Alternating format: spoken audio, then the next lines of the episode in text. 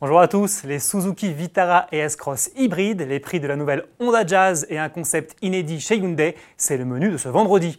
Mais avant cela, partons essayer le Mercedes E Q C.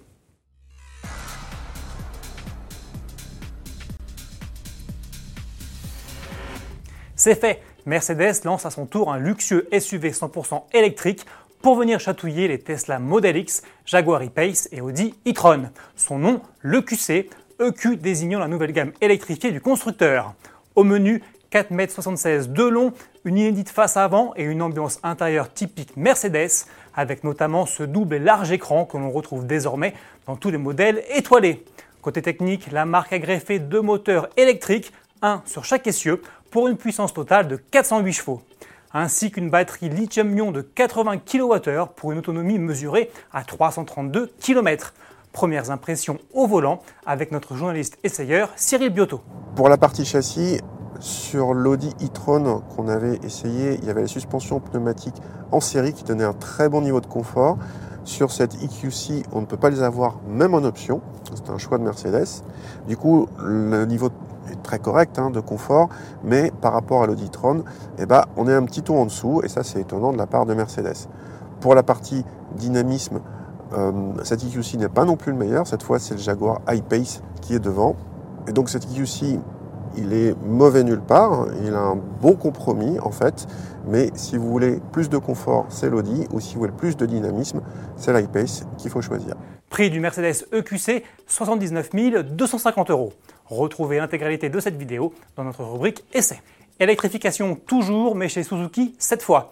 Après avoir abandonné le diesel sur le marché français il y a plusieurs mois, le constructeur japonais qui a déjà branché la Baleno, la Swift et l'Inis convertit aujourd'hui ses Vitara et S-Cross à l'hybridation, plus exactement à la micro-hybridation. Il offre en effet à ces deux modèles un tout nouveau moteur un virgule quatre litres Booster Jet qui est désormais associé à un alterno-démarreur de quarante-huit volts. Le tout développe cent vingt-neuf chevaux et deux cent trente-cinq newton-mètres de couple. Grâce à cette combinaison, Suzuki annonce jusqu'à vingt et un pour cent de consommation en moins par rapport à l'actuel moteur thermique de cent quarante chevaux. D'ores et déjà disponibles, les Vitara et S-Cross mille hybrides s'affichent respectivement à partir de vingt-deux mille six cent quarante et vingt-quatre mille trois cent quarante euros. Direction Honda maintenant. Près de quatre mois après la présentation de la nouvelle Jazz, la marque japonaise dévoile enfin la fiche technique de sa citadine qui ne sera proposée chez nous qu'avec une motorisation hybride. Sous le capot, on retrouve donc un quatre cylindres essence atmosphérique un virgule cinq litres i-VTEC et deux moteurs électriques pour une puissance de cent neuf chevaux qui est envoyée aux roues avant.